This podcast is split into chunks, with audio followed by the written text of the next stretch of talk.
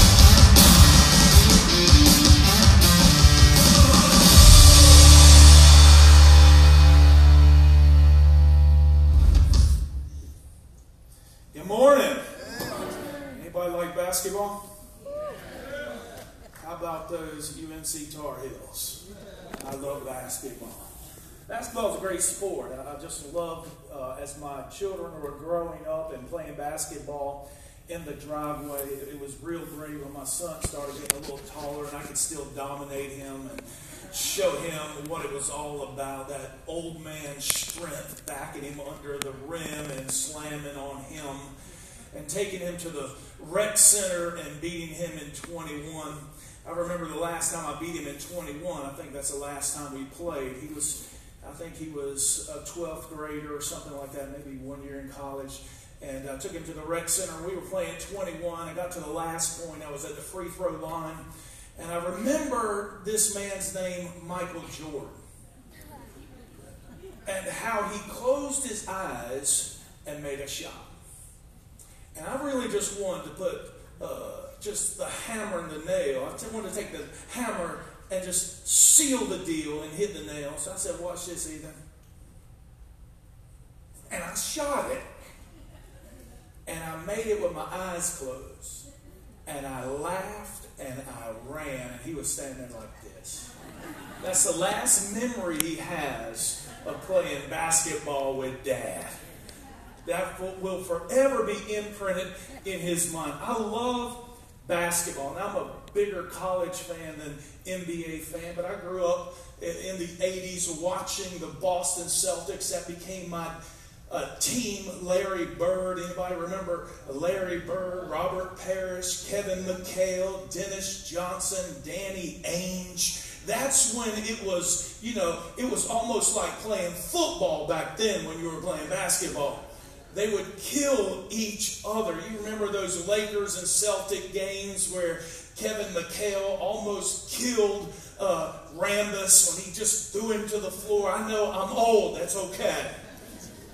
And there have been many great players, you know. You, you know there have been many great players in the past, and there's great players now. The game's a little bit different now. You can't touch anybody without getting fouled. You can't breathe on LeBron James. You know, there are great, great players like LeBron. You know, he's a great player. Kawhi, Luka, Steph. If you know anything about basketball, I don't even have to say their last names because they're good players, you know. And many people think that LeBron is the GOAT, the greatest of all time. Some people say Kobe Bryant. And, you know, you reserve the right to be wrong. Because we know who the GOAT is, Michael Jordan. He is the GOAT in basketball. And uh, in basketball, you know, there are many different type of players, but there are teams that build around one or two superstars and they have role players filling roles. The role players are defensive specialists, offensive specialists, they're rebounding specialists. One of the greatest rebounders that I saw that played with Michael Jordan was Dennis Rodman. Now, he was a little weird. Still is, but he was a great rebounder, man. He was a great rebounder. But the greatest rebounder of all time is Wilt Chamberlain. Over 23,000 rebounds. My Lord. 23,000 rebounds. His arms had to be tired. In one game, I think he had 60 rebounds. Now, he was taller than everybody else because that game back then, everybody was short and he was like eight foot, you know. He was very tall. So everybody in the game today is basically tall and they can get rebounds. But when it comes to rebounding, what makes a great rebounder in basketball? Is it the height of the person? Is it their arm length, their, their hand size? I just want you to know right now, this is not a full size basketball. It's an illusion. It is a youth basketball along with my youth rim. You see, we all had a problem. We couldn't get to God. God had to come to us. I had a problem. I couldn't get on a 10 foot, so I had one to come down to me. You know what I'm saying? And so I could. Some of y'all need to pull out your iPhone and put this on.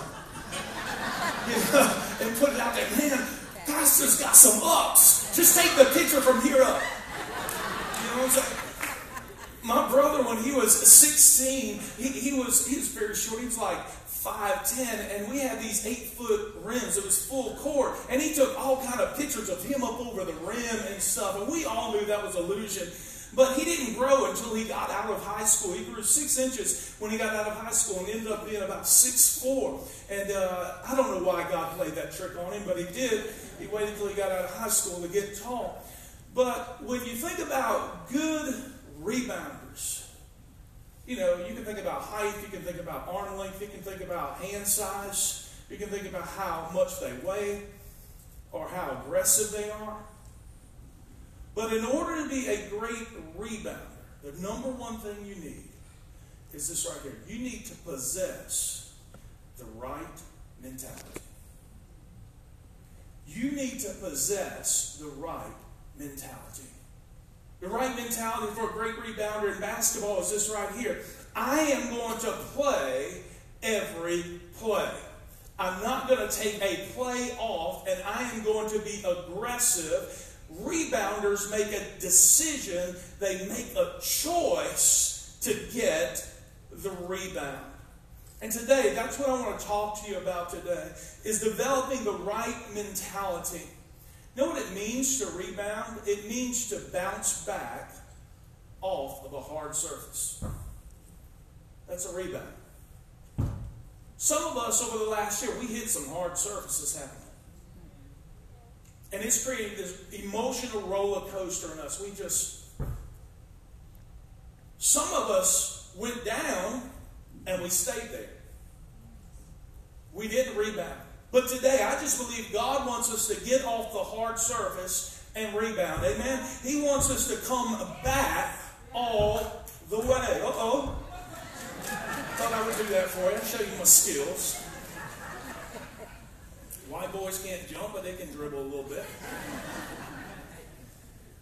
So we want to rebound. So we're going to read over in Proverbs chapter number 3. We're going to look at verse 20 and go through 23, and then we're going to look at Philippians 4 and verse 7. And we're going to talk about developing this right mentality that will cause us to rebound in life. And over the next four weeks, we're going to talk about this issue of rebound, this issue of bouncing back from life's most difficult situations. Because it doesn't matter if you're successful,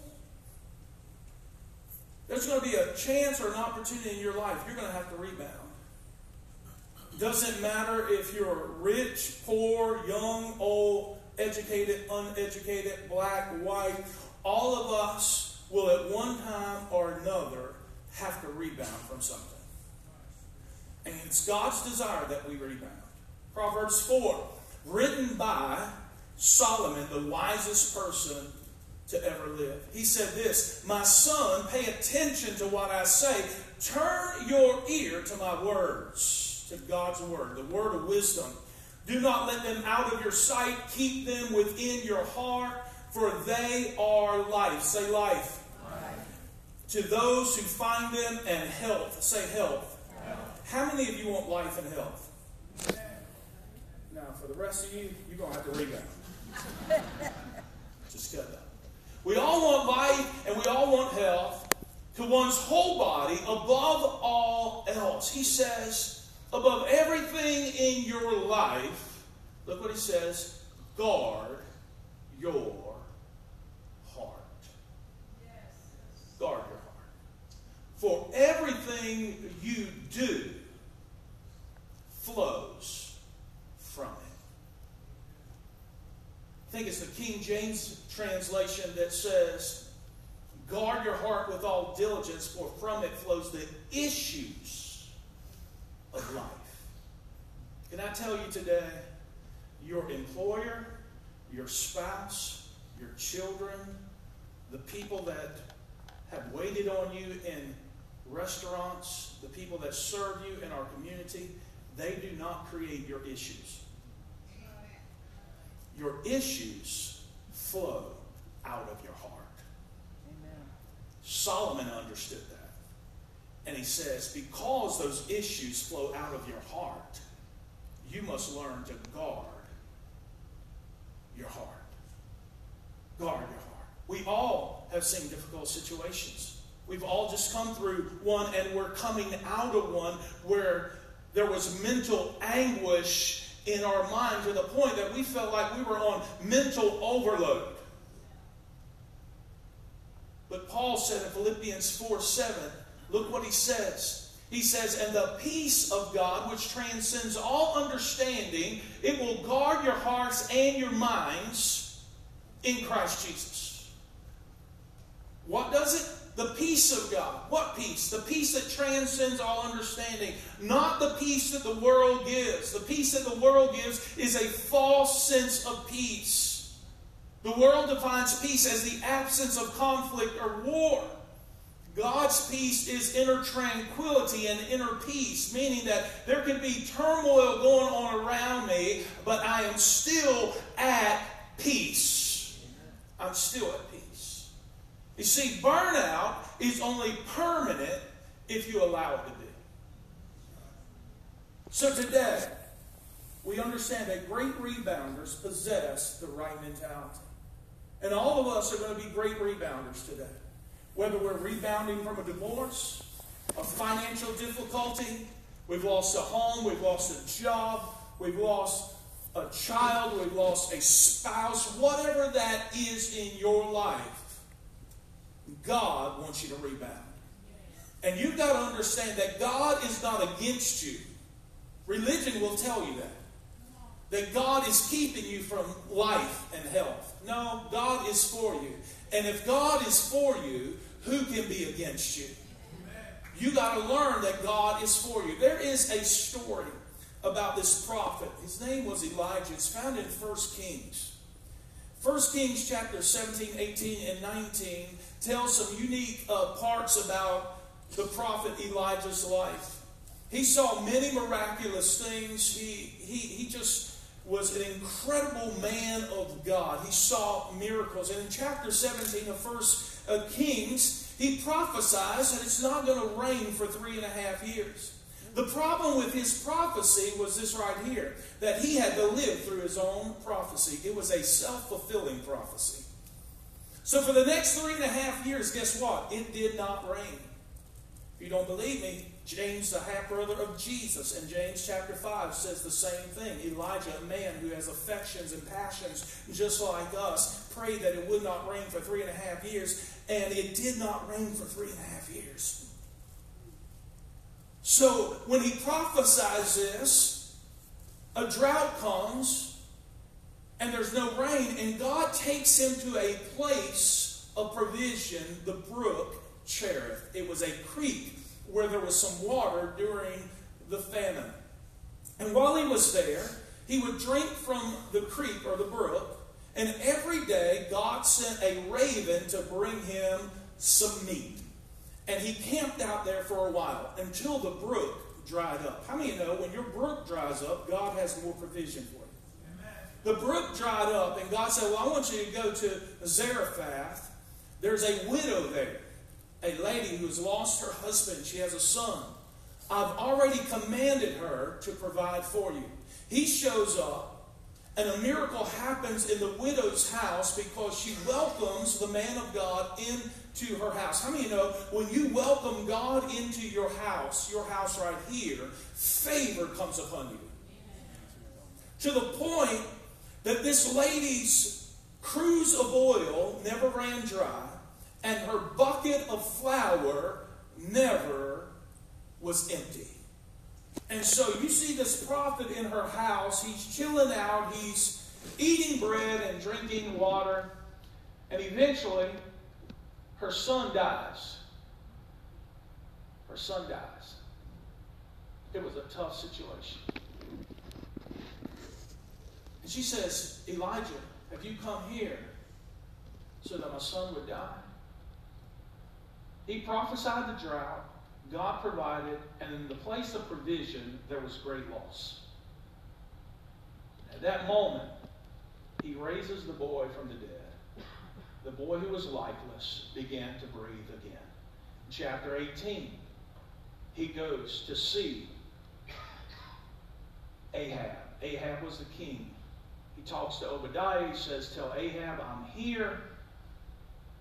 And so he meets Ahab in chapter 19. And I'm just giving you some background. Just stay with me. We're going somewhere. Don't think about Chick fil A, it's not open. I got my Chick fil A yesterday. Amen. Uh, it's not open today. But in chapter 19, he meets with Ahab. And there's this conflict between the prophets of Baal and the prophet Elijah. And Elijah tells Ahab, Meet me on Mount Carmel. I've been to Mount Carmel in Israel. It is a fascinating place and overlooks uh, the valley of Armageddon. And on uh, Mount Carmel, there's a statue of Elijah holding a sword. He's like this right here. It, it's, it's, a wonderful thing. I have a picture of it, man, but I was about 30 pounds lighter then. I was younger. There was no white in. But it was an awesome thing to see. He says, Meet me at Mount Carmel, and 450 prophets of Baal go to Mount Carmel and meet Elijah on top of the mountain. And Elijah says, I'm going to give you a bull. You can, you can cut the bull up and you can sacrifice him to your God. And the God who answers by fire will be the true and living God. The prophet, prophets of Baal, they cut it up, they put it on some wood, they were sacrificing to their God, and they were calling out to their, their God, the God of Baal, and he never answered. And Elijah begins to pick on him. Is he deaf? Does he not hear you? Is he not concerned? He begins to mock their God. And they get so tired they begin to cut themselves, and over in the evening they were wore out praying to a God that never answered. I believe sometimes we get wore out praying because we don't think God is answering our prayers. In fact, I believe we pray prayers that God's already answered. He just wants us to step out of faith. That's enough just to go home right there. And so Elijah comes and he rebuilds the altar. The Bible says he rebuilds that altar. Then he instructs his servants to pour water three times on the altar. And the Bible says the trench that was around the wood filled up with water. He puts the bull there on top of uh, the wood and he begins to pray. And all of a sudden, fire from heaven comes and consumes the altar. And then Elijah takes all those prophets and he slaughters them because he desired for Israel to come back in right relationship with God. I want you to understand this. After he slaughters these prophets of Baal, Ahab is going to Jezreel from Mount Carmel. The Bible says that, that Elijah took his tunic and put it in his belt, and he outran Ahab to Jezreel. He did that because the power of God came upon him. From Mount Carmel to Jezreel is 17 miles. That's a long ways to run. I ran about 100 yards yesterday. 17 miles is a long run. He gets there, and Ahab tells Jezebel, his wife, How would you like to be married to a lady, man? Her name is Jezebel. That'd be weird. and so he tells his wife what happened, how the prophets were destroyed, and look what Jezebel does. She sends somebody to tell Elijah, by this time tomorrow, I'm going to kill you. And in verse 3 of chapter 19, I want you to look what happened to Elijah. It says, Elijah was afraid and he ran. Fear gripped his heart. Fear is an emotion that we feel when we've gone through some difficulties. And just like he ran from Mount Carmel to Jezreel, he begins to run from Jezreel to Beersheba, which is a hundred miles. He was the original Forrest Gump. this dude was running for his life. He runs to Beersheba and he looks around, tells his servants to stay there, that he was going further. And then for another day, he runs until he's in the wilderness. And we see a man who had just defeated 450 prophets of Baal. Now running for his life because he's afraid. He tells the Lord that he's had enough. Have you ever felt like you just had enough? That you were at a breaking point? Elijah runs into the wilderness and he finds this broom bush and he sits down and he gets under it and he prays to the Lord that the Lord would take his life. What was wrong with Elijah? He was suffering from emotional burnout. He was tired. And God had a prescription for him. God said, I want you to sleep. I want you to eat and drink water. He tells him to do that three times. Then he tells him to go out and stand out in the presence of God. There's an earthquake, there's a wind, and there's a fire. God was not in the earthquake, the wind, or the fire, but in the still small whisper. How many of you know? Sometimes we want God in the earthquake, the wind, and the fire. We want God to do some explosive stuff. But I found out if I'll get quiet and turn off social media, turn off the TV, lock the kids in their room, I can hear God. See, it's not that God's not speaking. Sometimes we're just on the wrong frequency. How many know there's a lot of frequencies coming through this building?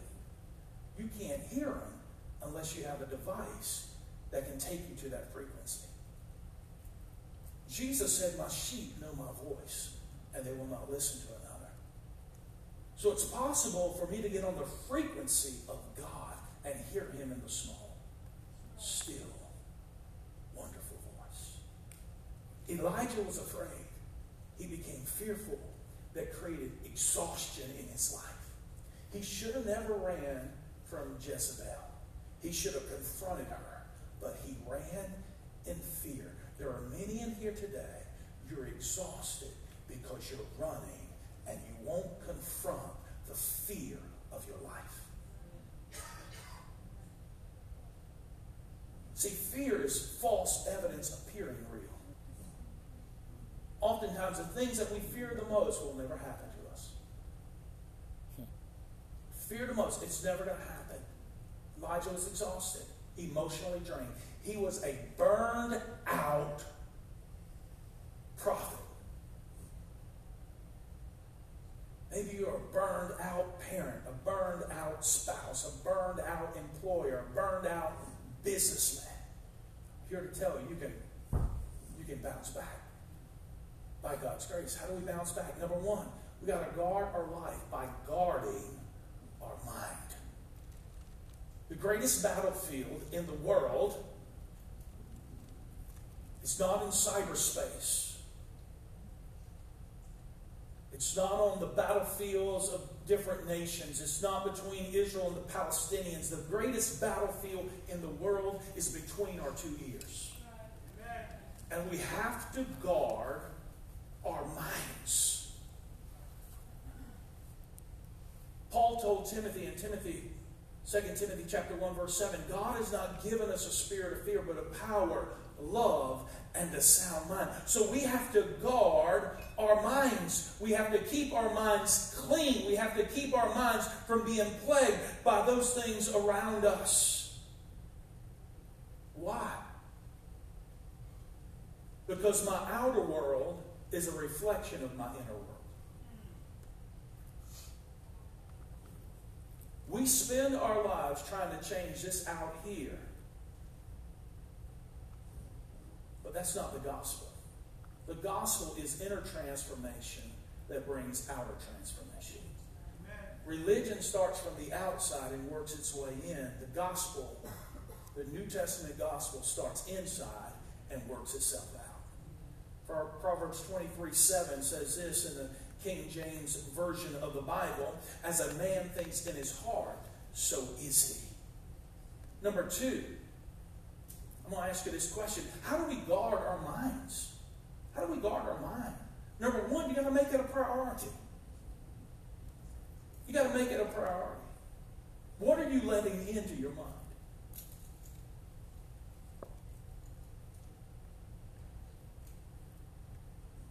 Did you know TV, social media, and all forms of media is discipling a generation? How? Because they're telling you what to think and not how to think.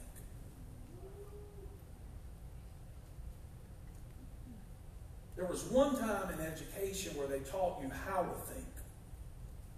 Now, education is trying to tell you what to think. We're being reprogrammed. We got to make it a priority. Look what he says. Solomon says, My son, pay attention to what I say. Listen closely to my words. If we're going to make guarding our minds a priority, we can't do it outside of the Word of God. If I never open the Word of God, guess what? My mind's open to all sorts of manipulation and deception. Jesus said, You will know the truth, and the truth will set you free. I don't know the truth unless I study the truth. The government understands the, the way that they train their people to recognize counterfeit bills is not to show them counterfeit bills, they study real bills. And if you study the real word of God, you will always recognize the counterfeit. Proverbs 4:23 above all else, guard your heart for it is the wellspring of life. The heart, the seed of who you are, the internal part of you that, that, that God made in his image. See, when God created us, he created us as a spirit. You are a spirit being. You possess a soul and you live in a body. Most of us are more concerned about our bodies than our souls and our spirit. We put more money into our body. We power it up. We tuck it up. We straighten it up. We buy clothes to make us look, look good. We have gym memberships that we never use. Why? Because we have this aspiration of making this look good because this is what people see. This is what people see, but it's your inner world that people feel. That's good. You need to tweet it. People see you, your outer world, but they feel your inner world. He said, guard your heart. You make it a priority. Number two, you got to make it a habit. Say habit. habit. A habit. Proverbs 4:20. Do not let them out of your sight. Keep them within your heart. Why? The words of God, the wisdom of God. He says, don't let it out of your sight. Make it a habit to get into the Word of God. Someone once said, We first make our habits, then our habits make us. John Maxwell said, You can't go uphill with downhill habits. Oh, man, that's good right there. You cannot go uphill with downhill habits. We live in a nation that abhors success. And we want everybody to, to be at equitable levels. How many know we, we shouldn't tout equity, but equality? This should be a land of equal opportunity, but you have to rise based on what you're going to put into it, your habits. Say, I, I don't think I can do it. It it boggles my mind when I hear young people say, "Man, I just can't. I just can't do it. I can't go to college. I, I just can't do it. I, I can't succeed." You know why it boggles my mind? Because I watched my mom when my dad got sick and was ridden to a wheelchair for 20 years of his life. My mom, who had eight kids, went back to college when she had eight kids, graduated at the top of her class with a nursing degree. Now we have teenagers that say, I can't do it. They've got cars, they've got cash out, they've got everything. I can't do it. What? You can't create the habits that's going to determine where you go in life? You show me your habits right now, I will show you where you are in 20 years. Lance Wallnau once said it takes 15 years to become an overnight success. How many parents in here have ever realized that your kids want all that you have in one year? And they're going to Rent-A-Center and rent it all. Oh, I'm preaching good. So you got to make it a habit. Three, the benefits of guarding your mind. Number one, it's life. We saw it. Proverbs says in chapter 4, it'll bring life to your body, health to all your being. It'll bring life. John 10 10, the thief comes to kill, steal, and destroy, but I've come that you might have life and life more abundantly. How many you know God's not against you having abundant life? That's why He sent Jesus. God's not against you having nice things and nice homes and money to be generous and to live good. He just doesn't want all those things to have you. God is a good God. How do I know that? James 1:17, he's the giver of every good and perfect gift. God's not the Unabomber. He gives good gifts to his children. He desires for us to experience life and to live life. But I know the quality of my life and the quality of my health is directly related to the quality of my mindset. I cannot rebound if with negative thoughts. I can't have a successful marriage with negative thoughts. As a man thinks in his heart, so is he. I can't have a great business if I have negative thoughts. I've got to learn to rebound. I've got to learn to get in the game. I've got to learn to play every play. I've got to learn to bounce back. I've got to learn to get it all. Oh, I couldn't get that rebound. See, I, I, when I shoot it, it just goes in. I can't help it. That's how good I am. Ask my son. I do it with my eyes closed. I just can't. I can't even get a rebound because it always goes in. Rebounding in life. I know all of us have hit a wall this past year. We, we, we faced things that we thought we would never face. We've been wearing masks, and we don't know if we need to wear a mask or don't need to wear a mask. We don't know if, if government's lying to us, and Dr. Fauci is.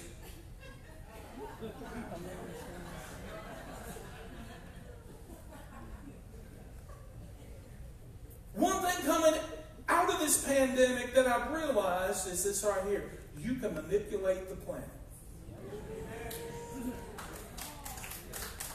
And the Word of God is true that we're living in the last days. Because people think everything's real that they read on social media. I'm preaching good. Some of you can quote social media more than you can quote the Word of God. See, Pastor, how did you learn all those scriptures? How, how do you just memorize so much? I didn't do it to preach, I did it to live. I came out of a very negative family. And I found out that I don't want to live that way. Because I believe God puts a blueprint in us. He gives us a picture of where He wants us to be, a snapshot. And if we'll walk with Him, we'll get to that picture. I never thought even when I was five, six, seven, eight years old, that I was supposed to be broke. Now, I grew up in a poor family. You don't know what poor is? That's one level lower than poor. I grew up in a poor family, but I never thought I was supposed to be poor. I had this picture in my mind of a beautiful home and a beautiful life, blue eyes, curly hair, melodic voice, with 2.5 kids. Say, Pastor, why'd you have four kids? Because I love my wife. Tell my children, you know why I had you? Because I love your mom. God puts that blueprint. Come on, somebody. God puts that blueprint in you so you go there. But guess what keeps us from experiencing that? I've seen it in pastors. I've seen it in business leaders. I've seen it in, in people who aspire to have good, a good life. It's just one thing their minds. Their minds. I've had pastors come and check out our buildings and see our vision. Man, I want that. Then in the same voice, that I could never do. I mean, no, God's not holding you back. You're holding you back. Mm. I'm going to say it one more time. God's not holding you back. He says He gives grace to the humble. What's grace? Empowerment.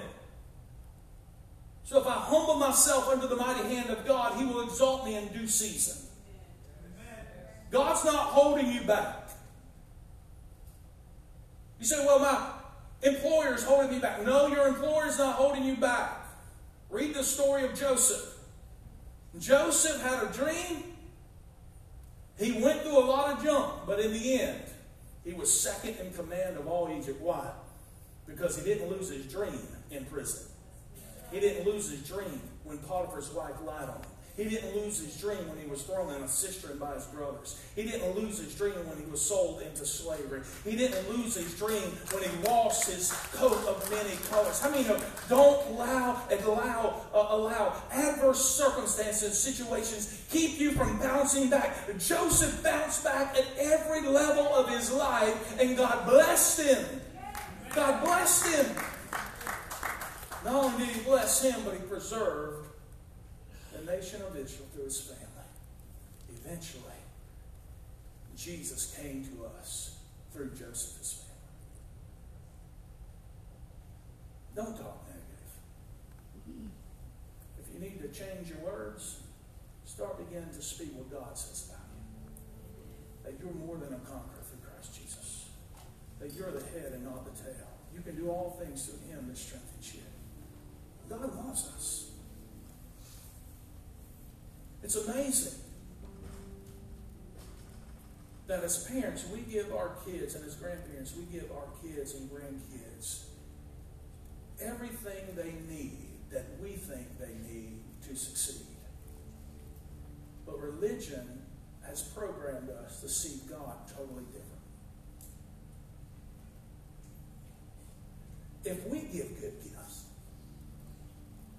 if my daughter who is 13 years old will text me and say, Dad, will you cash out Ethan some money so we can stop and get something to eat? And I can buy me a new pair of pants. Dad, I might want to buy me a hat. My little girl looks good at hats. Me being a natural physical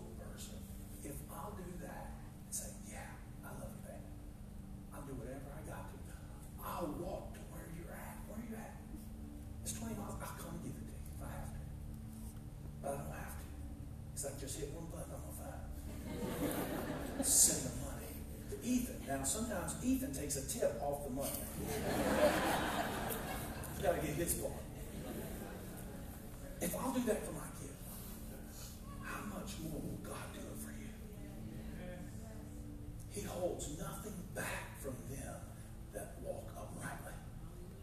God's not trying to take anything from you. He's trying to give something to you. See, even when it comes to the giving of a tithe and offering, we think God's trying to get something, that pastor's trying to get something. I'm not trying to get nothing from you. God's not trying to get anything from you. He's trying to get you to operate in principles so he can get things to you. My dear friend Tony Miller once said, the person of Jesus gives you eternal life. Operating in the principles of Jesus gives you abundant life. There are a lot of people that have eternal life because they've received the person of Jesus, but they have a very negative life because they've never put the principles of God's Word into action. Faith comes by hearing, and hearing by the Word of God. Let's pray. Lord, I just thank you for this day. I thank you for your blessings. Thank you, Lord, that we can rebound in life over difficult situations. Bless your people here. For those that are.